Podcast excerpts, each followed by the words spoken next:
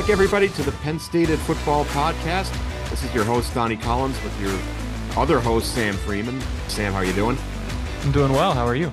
Just great. It's one of those weeks, and I think we're in the, heading into this stretch where there's not a lot going on with with Penn State football from a from a news perspective, and I think that's probably a good thing for the program, I guess. but you also have spring practice coming up. It's going to be here before you know it. It's probably six weeks away from really becoming a hot topic, and and the one thing that does happen this time of year, Sam, is as you know, is the the roster gets updated and the the early enrollees are on the list. And you know, it used to be many many years ago now, probably probably not many years ago. I shouldn't say that. Probably five, six, seven years ago, where if you had a handful of early enrollees, that was a pretty good number. But now, I think they have sixteen. And that seems like a huge number until you consider that if if you want to play in your first year, it's certainly not impossible to join the program in the summer and, and contribute in, on the field in the fall. Abdul Carter did it. So there, there is a, a good recent example of somebody who didn't enroll in, in January and made an immediate impact. But but you would think of the players who are going to make impacts as true freshmen this fall for Penn State.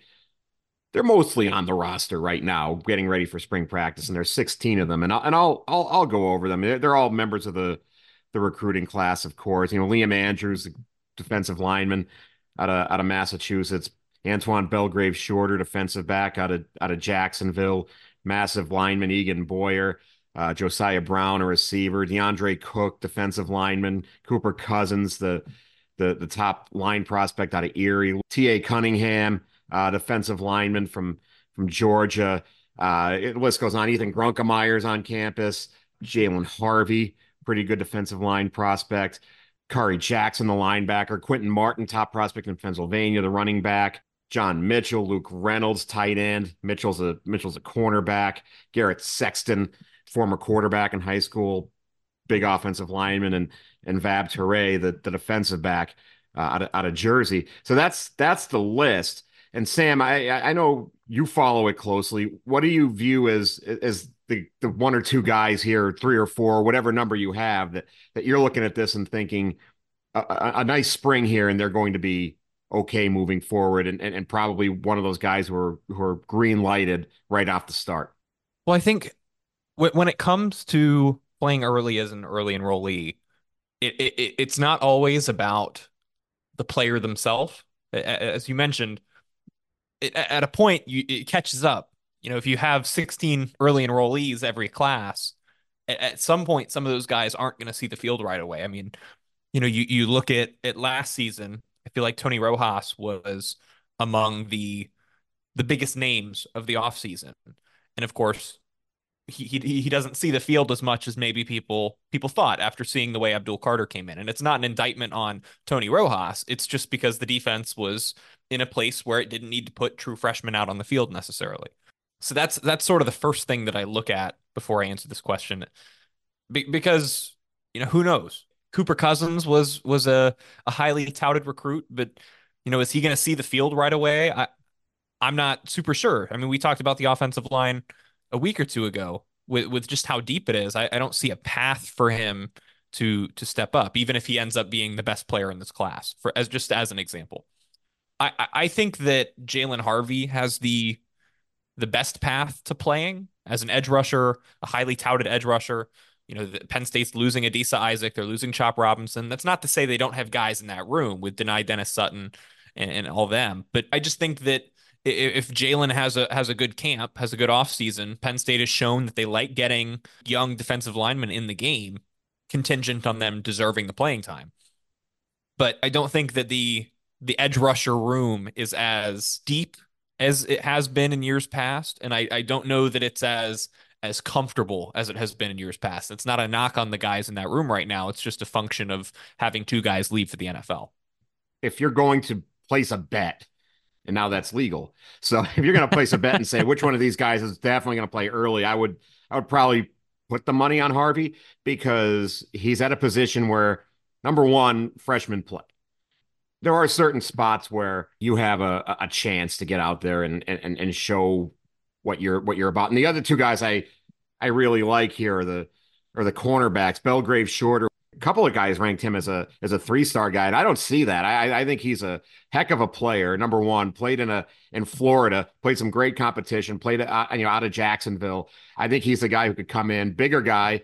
They list him at six foot one eighty five, which is a pretty good size, and that's the other thing you got to look for. If, if if you're seeing a guy who's one sixty five, obviously they're going to try to put some weight on him, and, and that might not happen real quick for a you know for, for an incoming freshman. But Belgrave Shorter is a bigger guy, and, and the same thing with the other cornerback in, in the class, who is John Mitchell, out of the same high school, ironically, as as, as Belgrave Shorter. So so I, I think those two guys both look to me like guys who can come in and compete. And I'm not saying I think it's hard to predict someone coming in as a starter.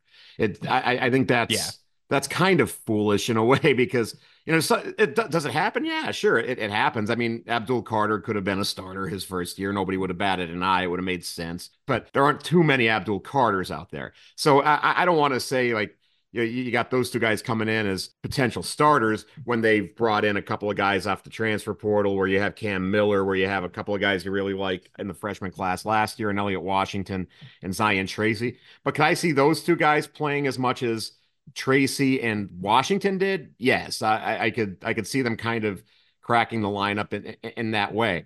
But the guy I really uh, am intrigued by here, and you mentioned him, is Cooper Cousins because I do kind of see a path for him.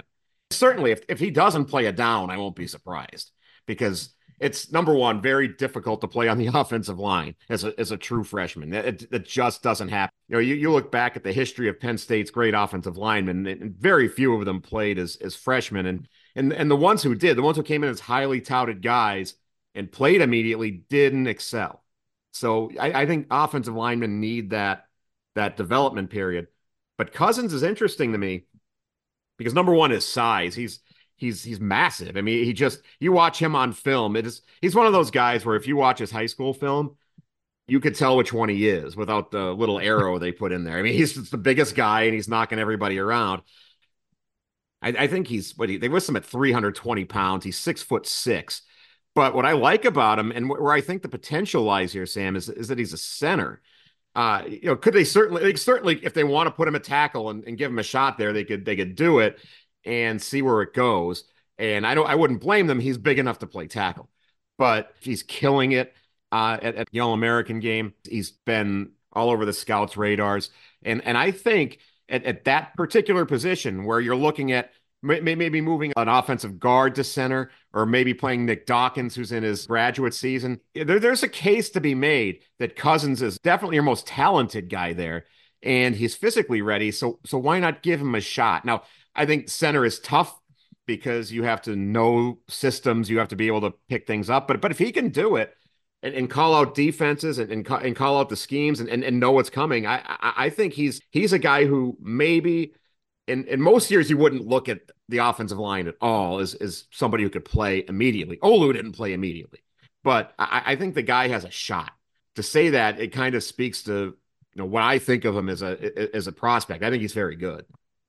I, I think you're absolutely right. Um, on, on, on the on his ceiling, right, or his potentially lack thereof. I mean, you can uh, you can move a lot of these guys around potentially, especially as they're young.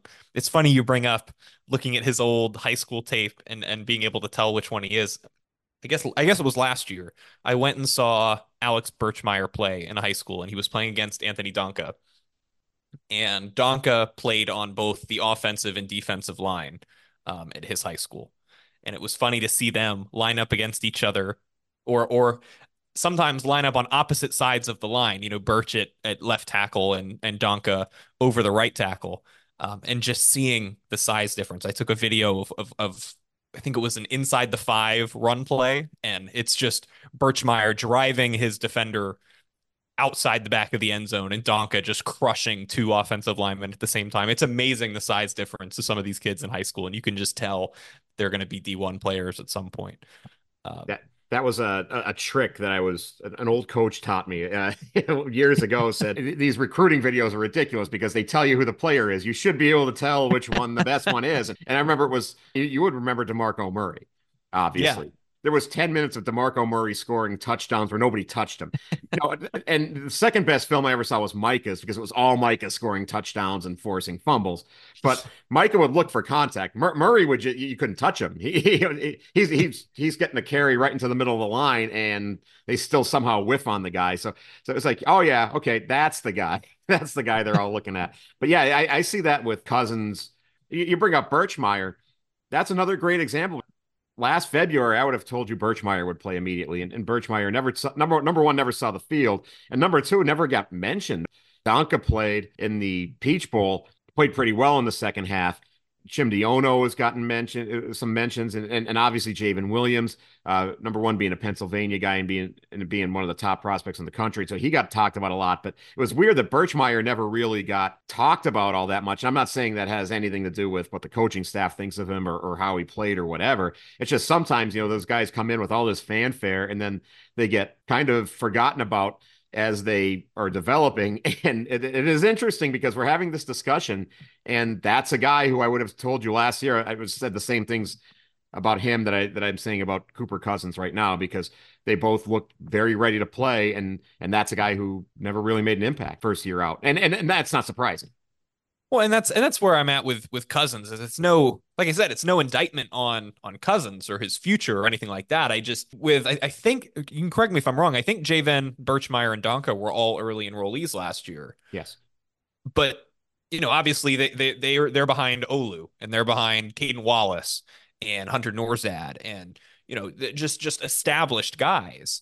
And I, I was in the same boat as you. I, I assumed we would see. I mean, we saw J'ven a little bit. I guess we saw Donkoh too, but you know, I I, I would have said Birchmeier would have seen the field, um, especially on the interior, but for whatever reason, he just didn't. And again, I, I I still think that there's time for all three of those guys to blossom into stalwart pieces of that offensive line. It's it's just they didn't in their first year, and that's that's kind of where I'm at with Cousins. Is you know I'm I'm excited to see where they put him. I'm excited to see you know what what he's able to accomplish. I just don't know when that process is going to publicly start. I'm sure that the ball is already rolling behind the scenes, but you know, in terms of what we're going to be able to see, I'm I'm interested to see when that timeline actually begins.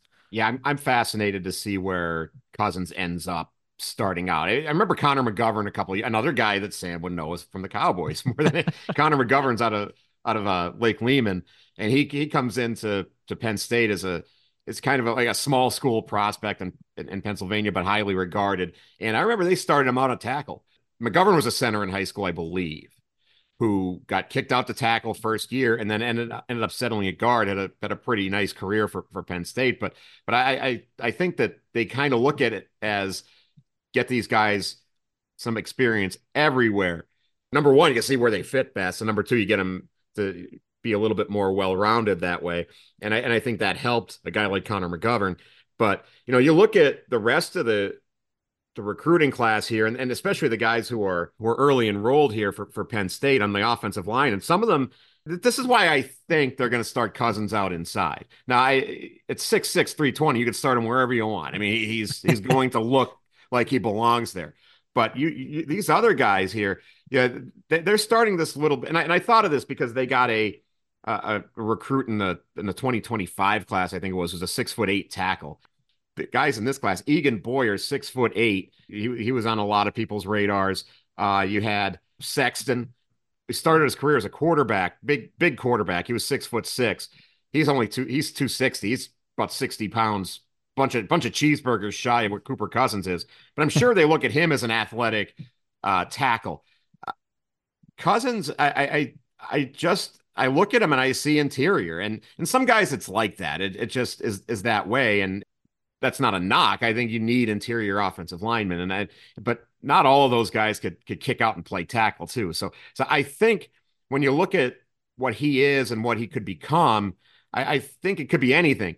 But I think they're going to be okay at tackle this year. I, I don't know if they need to throw him out there, and if they do, they're not playing it he's just going to be out there to, to get some experience and and and and, and things like that and, and learn another position get more versatile because why wouldn't you start a guy at center if you thought somebody who can contribute early I, I think they like moving guys from the outside in but I, I still think center this year. I mean, I, I, think that's the easiest spot on the offensive line to kind of come in out of nowhere and, and, and start at. And, you know, I, I think they're going to be okay there. I think they'll move one of the guards inside or they'll go with Dawkins. I think that's probably the, the, the house's money right now is on Dawkins just taking that job. He's a pretty good player. So uh, it, it, would make some sense. And he's got the, the, the experience in the position. So yeah, I, I think that's a that's an interesting guy to look at as as far as as where they start him out. Do you have a sleeper in this in this group? I, I, I there's a couple of guys I think aren't getting enough attention. I guess is the word, and, and it's tough to get attention when nobody's talked to you and, and nobody. But but uh, yeah, I I I, I certainly you, you look at Penn State and, and and I think it's a good thing that these guys come in not having to win starting jobs. It wasn't like that a couple of years ago. I mean, you think back I don't know if you remember in, in 2004, Penn State was was brutal. They had a really really bad football team, and they went they went out and got Derek Williams and Justin King. Both were five star players. They had to work out. There was no development. If if Penn State was going to ever be good, they needed to go out there and, and, and play well, and and they did. I, I, don't think that's the case at all. I think it's a really good thing for Penn State where, where you could you could bring these guys in, get them started on their development, and not have to play them. I, I don't think there's one position on the field where you're looking at a freshman to come in and be an immediate role player. And I'm sure they're all told they're going to be, but I don't know that they need them to be. And I think that's uh, that's a credit to the way the roster is built. But I, there's a couple of guys out there I think uh, have a have a real shot to be to be pretty good prospects down the road. And and and the, the first one I, I I think of is Liam Andrews. He six foot four, 200, 260 pounds. You mentioned Harvey, but I think Andrews has a lot of potential. He might end up out inside, but I, I think you could start him outside, and and he he he's got a lot of tools to me. I, he, he's he'd be my my sleeper in this group to to, to get out there and, and get some playing time. But but do you have one? Is there somebody you like that uh that doesn't seem like other people are talking about? Well, Liam Andrews is a good one. He's actually, I think he's bigger than Jalen, right? I mean, is, I know size isn't necessarily everything, but you know, 6'4", 260 at at a true freshman is a little bit absurd. I, I don't know. I it's always tough to say a running back is uh, slept on or or or not talked about, given you know how many touches a player is going to get. But I, I do think Quinton Martin has a you know something of a shot to potentially uh, break onto the field. I you know I'm certainly not gonna stake my flag and stand by it, but you know he he he's what 6'1 190 185 something like that um you know they, they penn state's losing trey potts they like to have that third running back in the mix they showed that early in uh, nick and Kaytron's career with with rotating devyn ford and keyvone lee in um, they showed it this year with rotating Trey Potts in, and and I think that that that running back room is is sort of unproven. Uh, behind them, of course. I mean, you, you you have a London Montgomery, the the local kid, but he's he's coming off, uh, I think, an ACL tear, if I'm not mistaken. Um, he tore his ACL you know, in 2022 in August. That that's been a long time ago now, and, and yeah, I, I thought between us and all the podcast listeners here, I thought I thought London after last season, he could be a transfer portal candidate because the the road was blocked there, and then Potts leaves, and now, hey, why not? Why not give it a shot? See see where you got it. If you could beat Cam Wallace out, yeah, and then and then you have the the, the two incoming freshmen. Only one of them's on campus, so I think I think there's a big spring for for London Montgomery. But but you, you know, more to the point of the conversation, Quinton Martin, to me, and I don't know what their view is of him, but he looks like a receiver to me too the last time I checked, and this was it was it was a couple days ago, but the last time I checked, Penn State's receiving core was disappointing last year. Now I don't know if anything's changed in the last couple of days with that, but I but I think you know they could use a guy who could come in and give them a little bit of a boost at, at receiver. And and I really like those teams. There's there's guys out there who do it where you, you they're a little bit of a receiver and a little bit of a running back. And I think Martin down the road running back. I, I think that's what they like him at. That's what they that they brought him in to play. And with Trey Potts gone, he's going to be right in the mix to, to take that job. But I, I, think you get him on the field more if you could figure out a way to get him going in the passing game. And and he was at, he was at Belle Vernon. They won the state championship.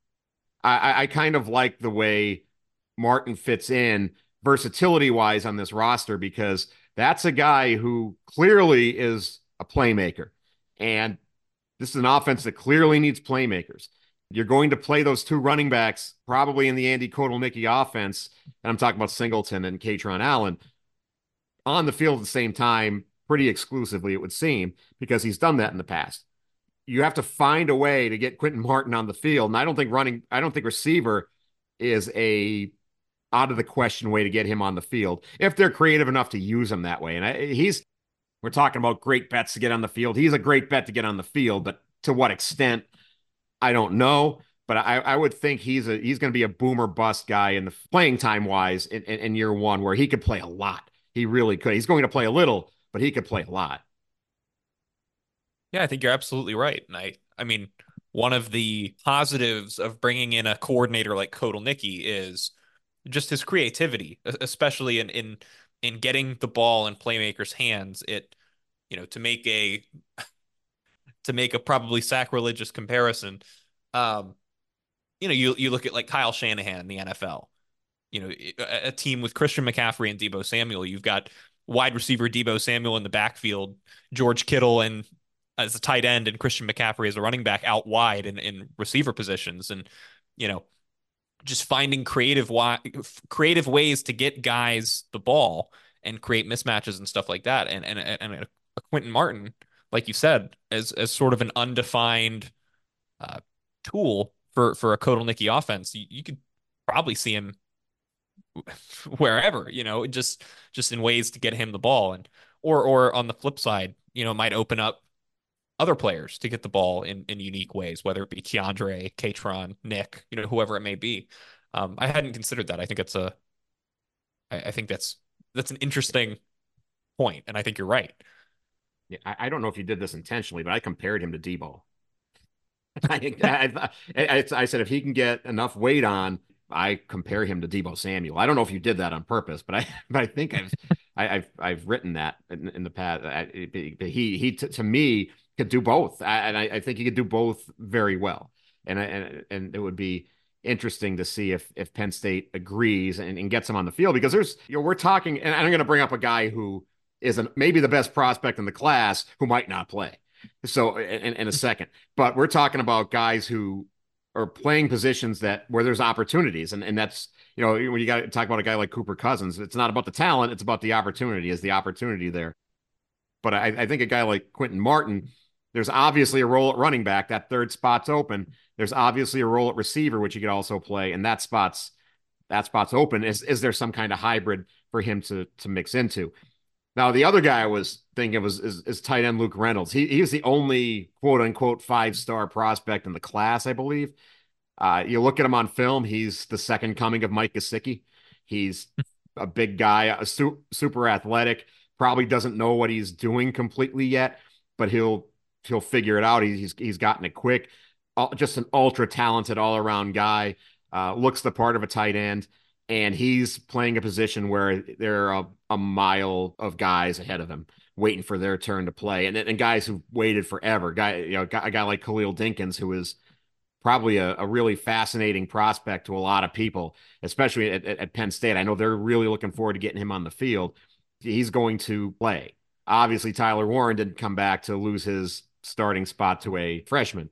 Rappleyea was going to want to play. The, the, you know, the, the kid from from Reading, Schlaffer. He's gonna he's gonna want to get himself in, involved there too. There's there's a lot of guys who've been on campus. Jerry Cross. There's just, just it's just a, a long line of pl- players at that position. And here you got Reynolds coming in, a five star kid, and I don't think there's any guarantee he plays.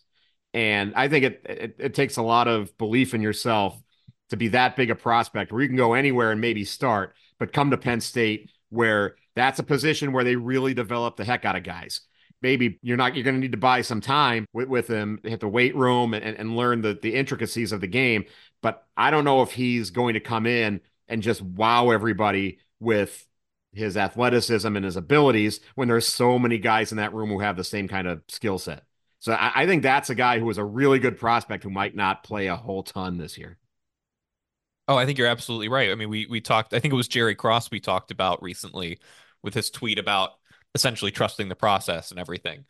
I, I, I can't think of a given the track record and given how highly touted Reynolds is, I I don't think there's a better bet in this class of a player who will end up as a a strong contributor and as a potential NFL player other than Luke Reynolds. Just like you said, for for all the reasons you said, and the fact that you know we may not see him on the field until 2026 just because of how deep that room is. And it's not a it's not a shot on him. It's just that's that's been their the way that they handle the tight ends. And in in the age of of instant gratification and and the transfer portal and NIL and everything like that I'm I'm very impressed and increasingly so as time goes on that Penn State is able to bring in these these top recruits at the tight end position and say hey you have to be okay with sitting for 2 years because we're going to pump these guys out as first second third round picks.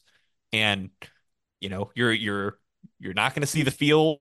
You're not going to get much attention. You're not going to get this. You're not going to get that. But at the end of your career you'll be playing on sundays at a, at a premium level.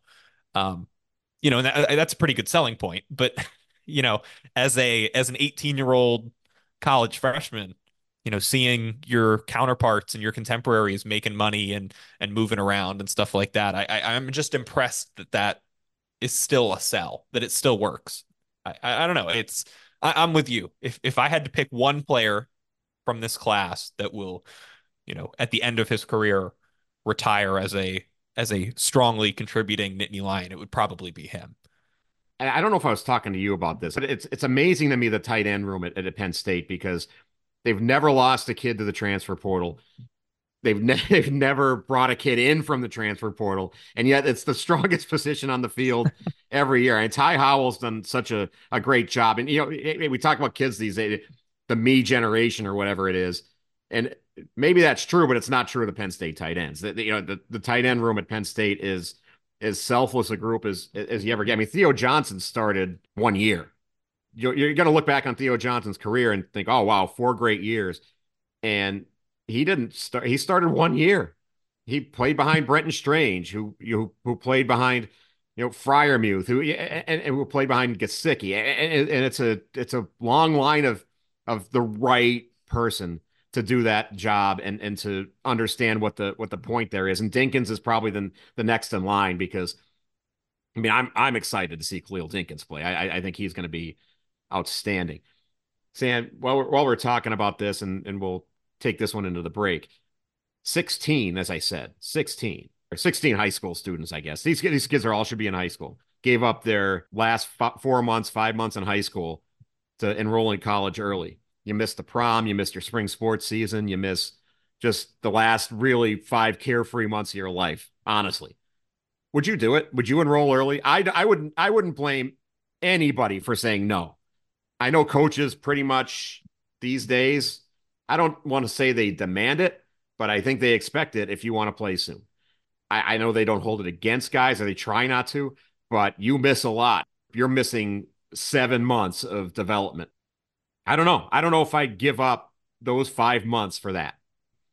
Yeah, I, I think they all look at it as a career now, and, and maybe I'm too old to think of it as you know just as a game. But I I, I think that's something that when somebody says, "And what was the last carefree time of your life?" I'd say that I'd say my spring semester of high school, senior. Uh, yeah, I think I'm with you. Um, I, I I don't know that I would. I mean, that calculus might change if you know, I, I had the the projectable future of potentially being a, a draft pick just because that that seemed like the best way to do it. So I guess if that's my goal and I've identified that at a young age, maybe. But yeah, I, I can I'm, see why Luke Reynolds does it. I can see why Cooper yeah. Cousins does it. And, and, no offense to anybody else, but not all of these guys are likely NFL prospects. It, it just the numbers don't bear that out. Yeah, yeah, just but but I also wonder too. I'm so my brother is a he's a drummer and he's in he's a freshman at, at the Berklee Music School in Boston. And when he was deciding what to do, because that was that was pretty much the only college he was interested in. It was if I if I don't go there, I'm gonna just I'm gonna move to Boston. I'm gonna be a drummer one way or another. Mm-hmm. so you know that's that's what I'm gonna do. He ended up deciding to graduate early and enroll at Berklee early, and that was something that my parents were unsure about. You know, not not against, but not fully all in on because it's it's atypical of of a you know pretty much a non-football player frankly um, and that was sort of the way that that I had them look at it is there there's nothing much for him remaining in high school. He's he's he's focused on on this this one goal. Music is is not necessarily an easy industry to break into either with when you look at the numbers and you know similar to being a an NFL player or even a, a high a high level college football player the odds are not in your favor. But but if you've identified that as something as as as your your main focus you know not not maybe not your sole goal but you know the the main thing you care about. That's what you want to do. Then you know I get it to some degree. High school wasn't his his favorite thing. It wasn't his his vibe. So you know he he he left early and to him it was more it was more of a carefree thing to go and, and study music up in Boston than it was to to focus on on history and English the way that the way that I liked to at, at that age. So you know, I, I it's tough. Like you said, if if I'm not a if I'm not a projectable NFL draft pick, I probably don't do it. And you know, a lot of the guys, you know, a majority of the guys in in high school around the country aren't. So I mean, I I would stay, but you know, people like my brother maybe don't. It's a, a very specialized group of people who would do it. Funny you mention your brother because my son goes to school in Boston, not at Berklee, but he's taking bass guitar lessons from a guy who was a Berklee grad. And I my youngest son is a he's only 11, but he has mentioned he wants to go there. That's where he wants to go to school. It's it's it's, it's strange that your brother goes there and my son would, would like to go, but he he plays several instruments right now. And I would guarantee you right now he would, if presented with the option of graduating early to go to music school in Boston, he is going to do that. So, but I'll tell you what, those extra five months of saving up for tuition for for mom yes. and dad are uh, are a big deal. We'll we'll continue to earn some more tuition money for the kids after after the break here. We'll, we'll come back and we'll talk about another one of the favorite subjects of Penn State fans everywhere: how well the Ohio State Buckeyes are doing building their roster this offseason.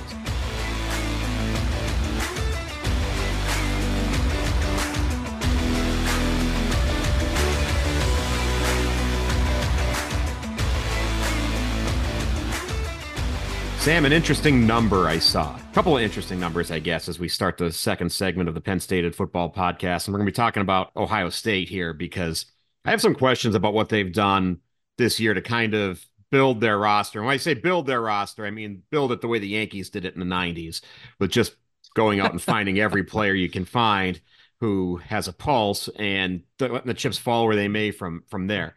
And Sam, I'm going to tell you one number I, I looked up today and this is from On Three. They they they reported this.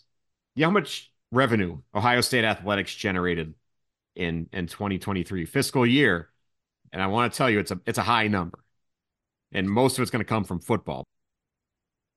And and just revenue, um, just revenue. Oh man, Oh, I took a there was a class I took senior year that they gave me Penn State's numbers, but I don't remember the difference between their their revenue and profit. Ah, I'm gonna say what 600 700 million? You're way over. I was afraid. I was afraid. I had 279 million gotcha. in revenue. They're just they're just so crazy at, at ohio yeah. state. It, it's it's it's yeah. it's tough to to imagine there's the other number I wanted to bring up. I, I forget who reported this, but I saw I, it was $13 million to, to build their roster this offseason and counting. They're still spending on uh, NIL to keep the football roster going. You know what the reason I found that number interesting? How come? You might have been there. You might have been there a couple a couple summers ago. That Franklin was doing a, an outdoor press conference that day to talk about whatever, and it was I think the the freshmen from the year before were available for the first time, so we all went down to see the freshmen. And that was it was at that point that Ryan Day said something about how how much money they felt they needed to keep their roster together. And Franklin was asked about it, and I think everybody thought that James was going to say, "Oh, that's a ridiculous amount of money," and then James said, "Well, whatever the number is for them, it's for, it's that much or more for us." And the number was 13 million. Wow. And that's what they spent this year to keep their roster together. And by keeping their roster together, here's what they did. And I'm, I'm yeah, I know what he wants me to wax poetic about what what Ohio State did in the transfer portal, but here's what Ohio State did in the transfer portal. They bring in Quinshon Judkins, Peach Bowl hero, Quinshon Judkins from from from Mississippi, comes in and he's going to be one of the Ohio State running backs this year. The Alabama job opens up.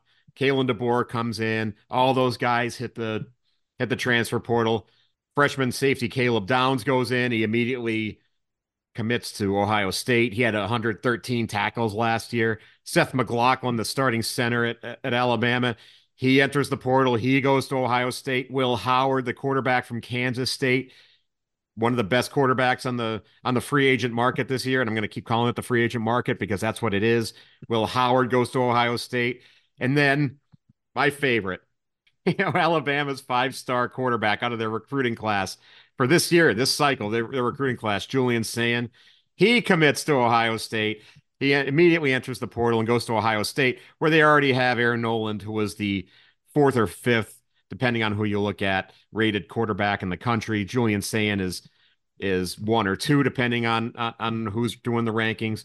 And that's not to mention Ohio State spent big to keep the guys who could have gone to the NFL at Ohio State. So imagine what they spent to keep Denzel Burke, who was going to be a first or second round pick. Easy. And they keep Denzel Burke. They keep TreVeyon Henderson. If you're looking to save a couple of NIL bucks, you would think, ah, TreVeyon, if you want to go, go ahead. We have Quinshon Judkins. But no, TreVeyon Henderson, he's back. Egbuka's back. Tyleik Williams is back. Tui Tuimoloau is back as well.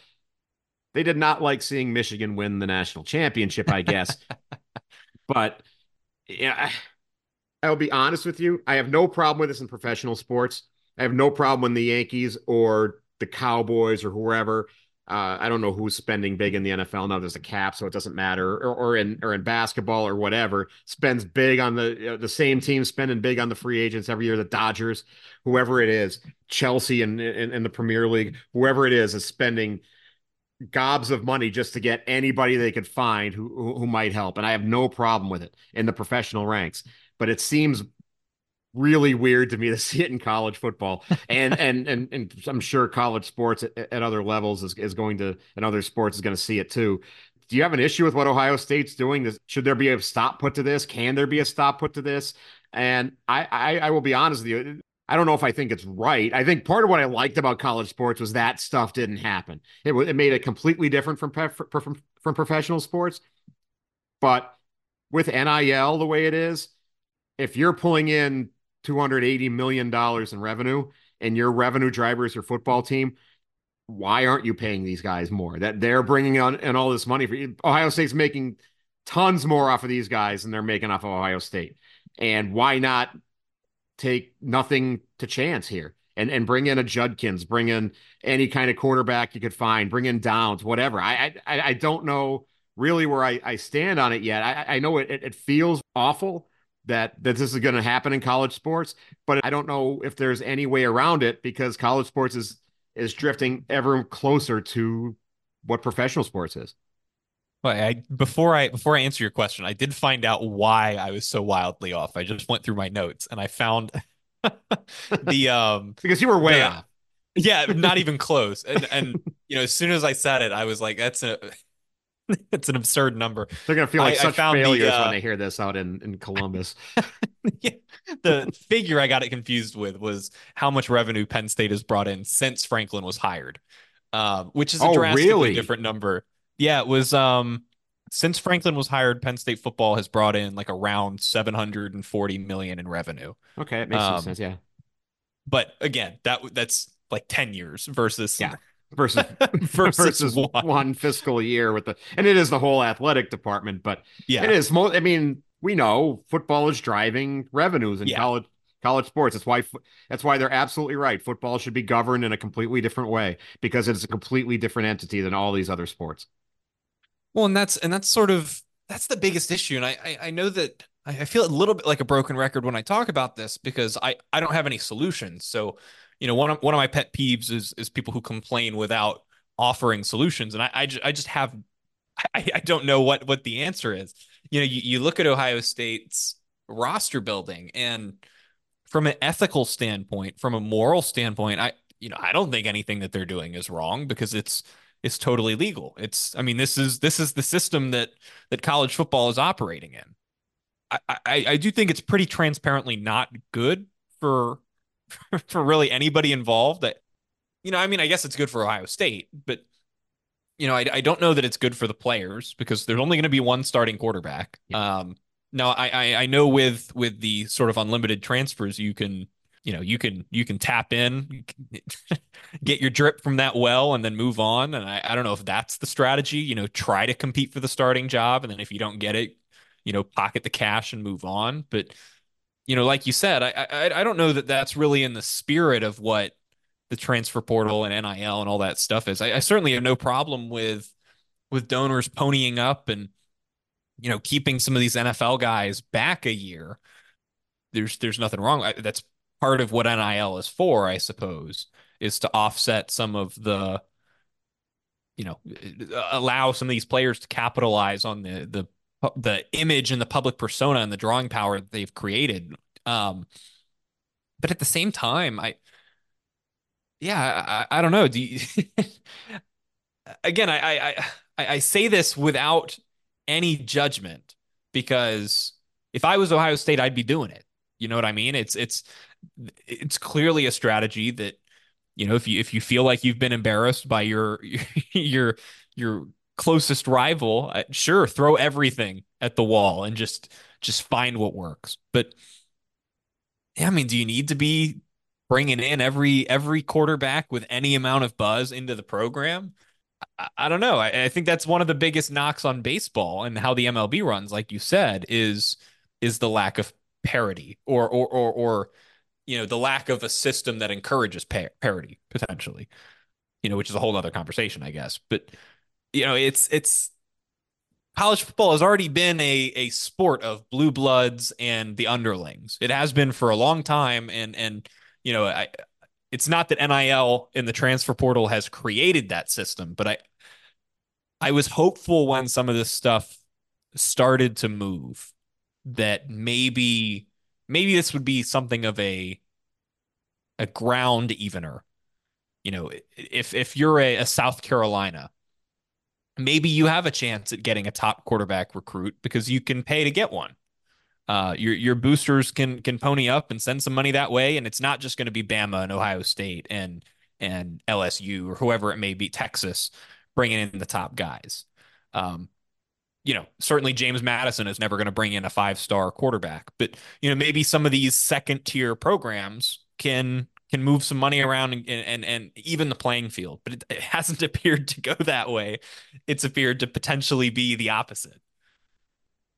Wasn't there a, a five star kid last year who started at USC and entered the portal and ended up at Boise?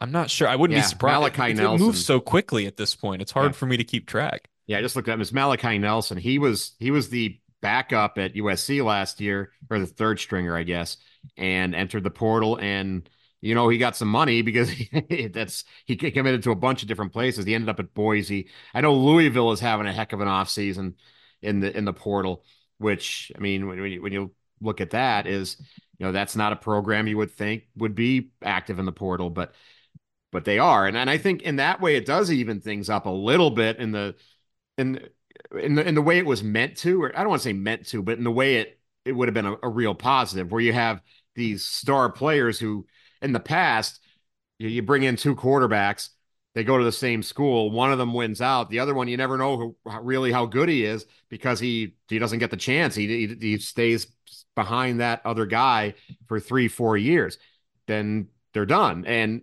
now you can transfer out. You can go anywhere. You can go to a place like Louisville, Boise, UNLV has gotten some guys, and it's a benefit to you. It's a benefit to the game in that regard. But when Ohio State does it, and they're just compiling players, and, I, I get, I get why you want Caleb Downs. He's a great player. I, I get it. I and and I, I think any school that had a couple of extra bucks laying around can convince him to go take it. Yeah, great. But I, I don't know that I don't I don't know that that's how you build a team. And I think that's really where I I come down. It's how you build the all-star team. It's how you it, it's it's a collection of of of players who who are having good seasons or who did one thing in this system and and and put up eye catching numbers doing this or that. But now you're bringing them in and, and putting them into one system. I, I don't think it's necessarily a, a, path to to winning. I mean, eh, could they out talent everybody next year? Yes, they absolutely could. And there's enough of them. And I think that's why you bring in you know, the two guys I really think are the are the best players they kept are, are Tyleik Williams and Denzel Burke.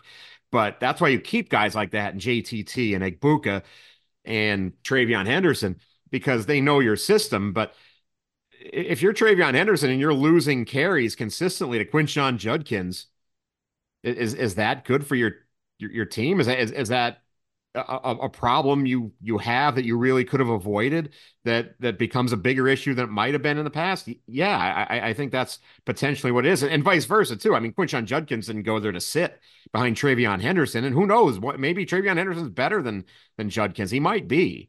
So I I think it's tough, especially especially at the quarterback position. Where you, and you kind of mentioned it. There's only one one quarterback, and you know, you don't see teams play three or four. I, I know Penn State fans want to see th- two or three guys play, but you, you don't usually see good teams don't play two quarterbacks consistently. They play one. So, uh, you know, you're bringing Will Howard in, and he's going to be conceivably your guy. But you now in this class have two five star, four star quarterback recruits in the same class now who didn't necessarily commit there knowing that the other guy was going to be there. You know, Air Noland is saying, I, I, I think this guy is interesting because he's one of those guys. I think if his name was Jack Smith, not many people would would care about him. His name is Air Noland. He's a quarterback. He's fun, and I think Ohio State fans loved him. He was going to be the guy, and and that was the that was the target in the recruiting class. They end up getting him, and they were fine with that. But now you're bringing Sayin, and it's different. It, it, it, it just is. Now there's competition for that kid that might not have been there before. And, and, and he's saying all the right things, as I said, about I'm, I came here to compete. I, I want to compete. But do you do you see both of those guys being on Ohio State's roster at this time next year? I don't. I, I I, could see one of them being gone right back in the portal, which everyone loses the battle.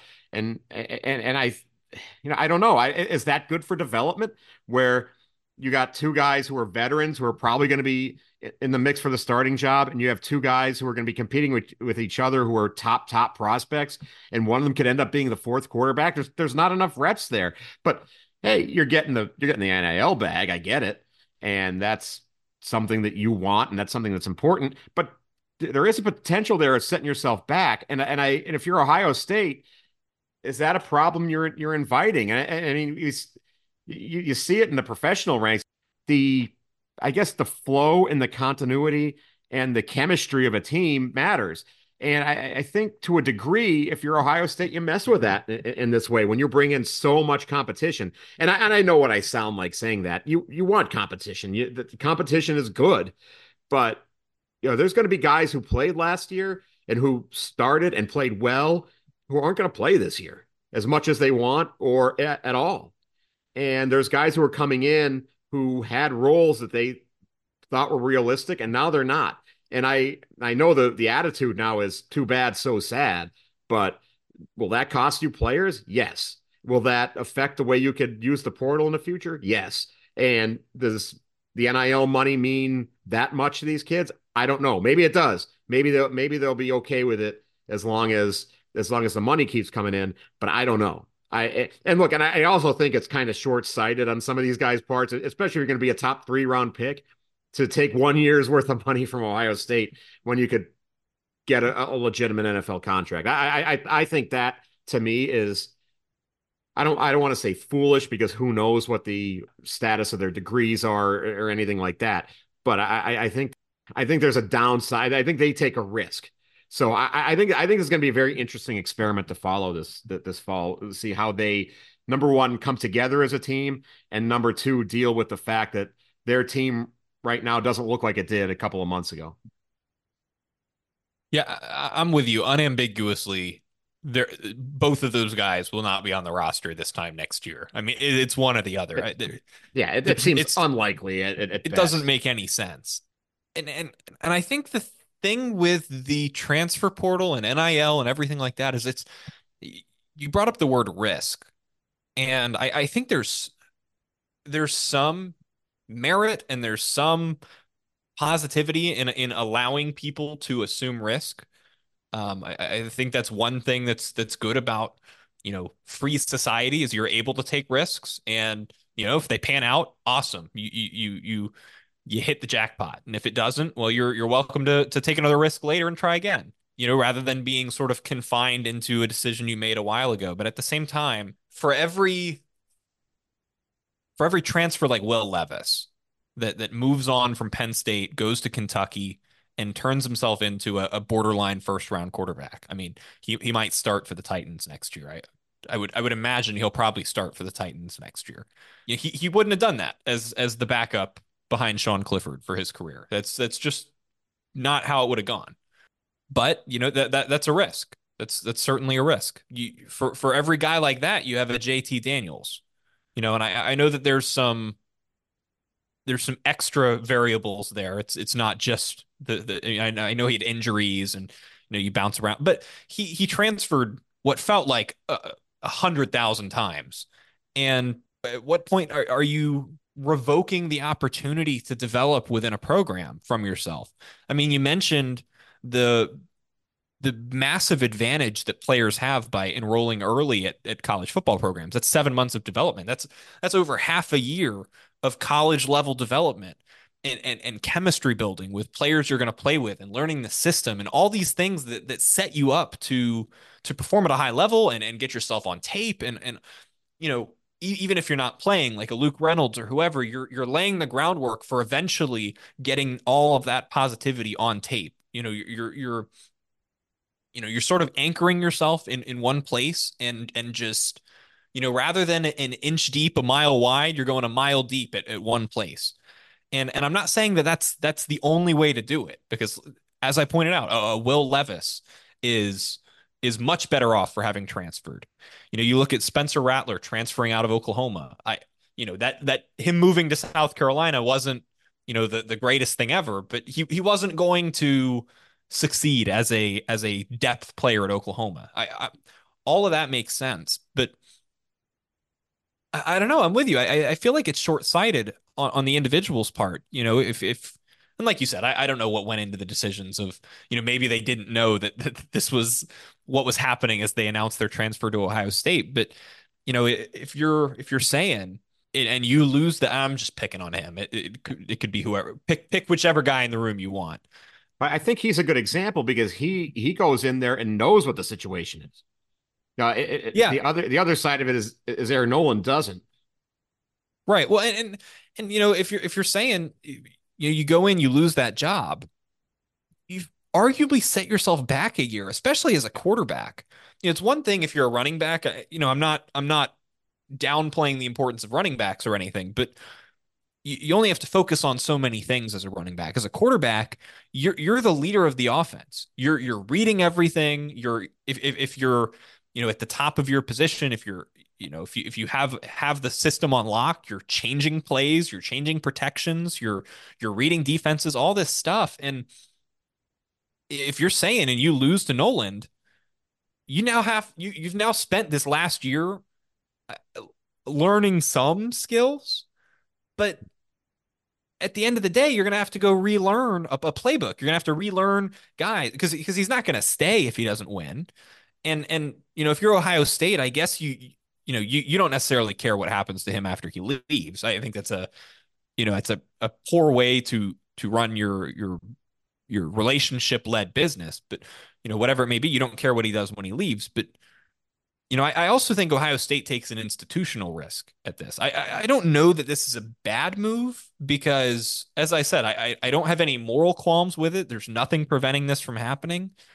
Um, you know, and and hypothetically, you're going to find the best guy with with five stars at every position, transferred in, recruited in, whatever it may, brought back from the draft you're you're hypothetically going to find the best fits and the best talents at those positions but at the same time it's a little bit of an avalanche at some point you're going to hit a wall where as I said with the early enrollees backing up with Penn State, eventually, even if you're talented enough, you're not going to see the field just because of the backlog of early enrollees that have come. It's just it's just numbers.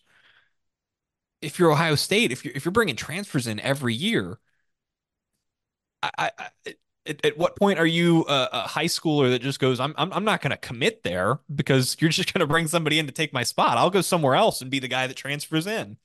And and and and I don't know. I, I it could work, but and I guess that's that's the point of the risk is you take it. Michigan just won the Big Ten. They they've embarrassed you. They won the national championship. You got to do something to try to compete. But I, I think it's a risk, and and I, I don't know that in the long term it pays off. You know, you look at how it works in baseball, and I and I will focus on baseball because that's what I know. The Yankees spent a lot of money. The Mets spent a lot of money. The Dodgers spent a lot of money, and they don't win the championship. None of them have won the big prize.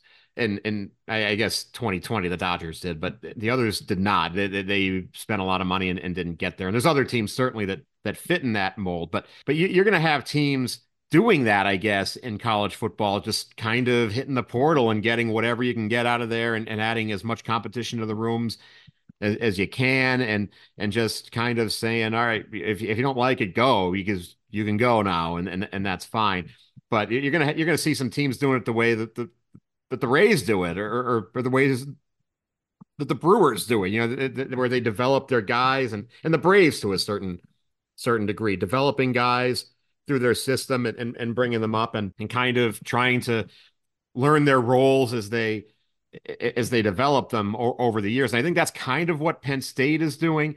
You know, they they got six guys out of the portal this year, but the the kind of the maybe the biggest guys they got out of the portal were were the couple of guys they kept along the along the defensive line, where you know Izzard's back and uh, Dvon Ellies is back and and Beamon is back, and, and those guys are expected to make a a big contribution this year.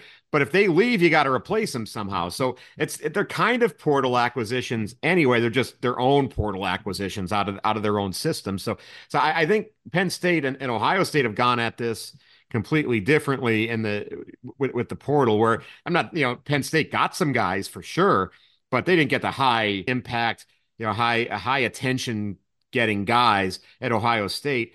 And yeah, I, I think that it, it, this could backfire on on Ryan Day because you know you you do have this this scenario where one of those quarterbacks is going to leave and that's that's inevitable. And it's going to be a, a tough sell to everybody else. And and honestly if you're whoever's going to be coaching Michigan or James Franklin and you're recruiting a quarterback against Ohio State I'm going to tell him that quarterback, hey, you have a better chance to play here. They they just have they're going to give you more money, but you're going to have a better chance to play here. And I, and I think as time goes on and those you start to get some data on that, eh, you you could uh you could recruit against it. I I think, but but yeah, I, I I, I think to me it, it, just comes down to is is that always going to be the best way to to build a team? Just go out and, and get all the all the best players, all the guys with all the numbers, all the stats, the most expensive ones, whatever you want to define it as, and and and do it that way. Because you know you, you look at the, the schools who do it,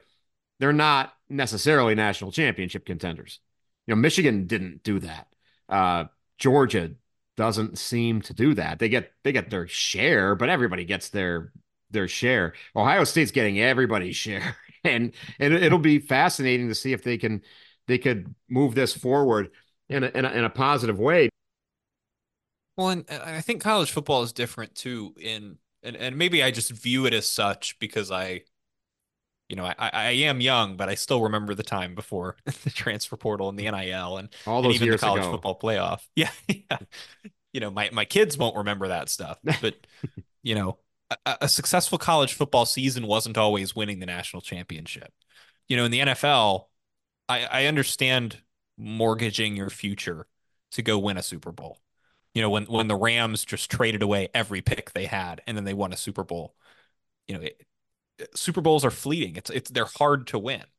You know, I, I get pushing all your chips in, winning that game, and saying, "Well, back to the drawing board. We'll we'll figure out a way to get back because we we got that one." In college football, I don't know that that's the same.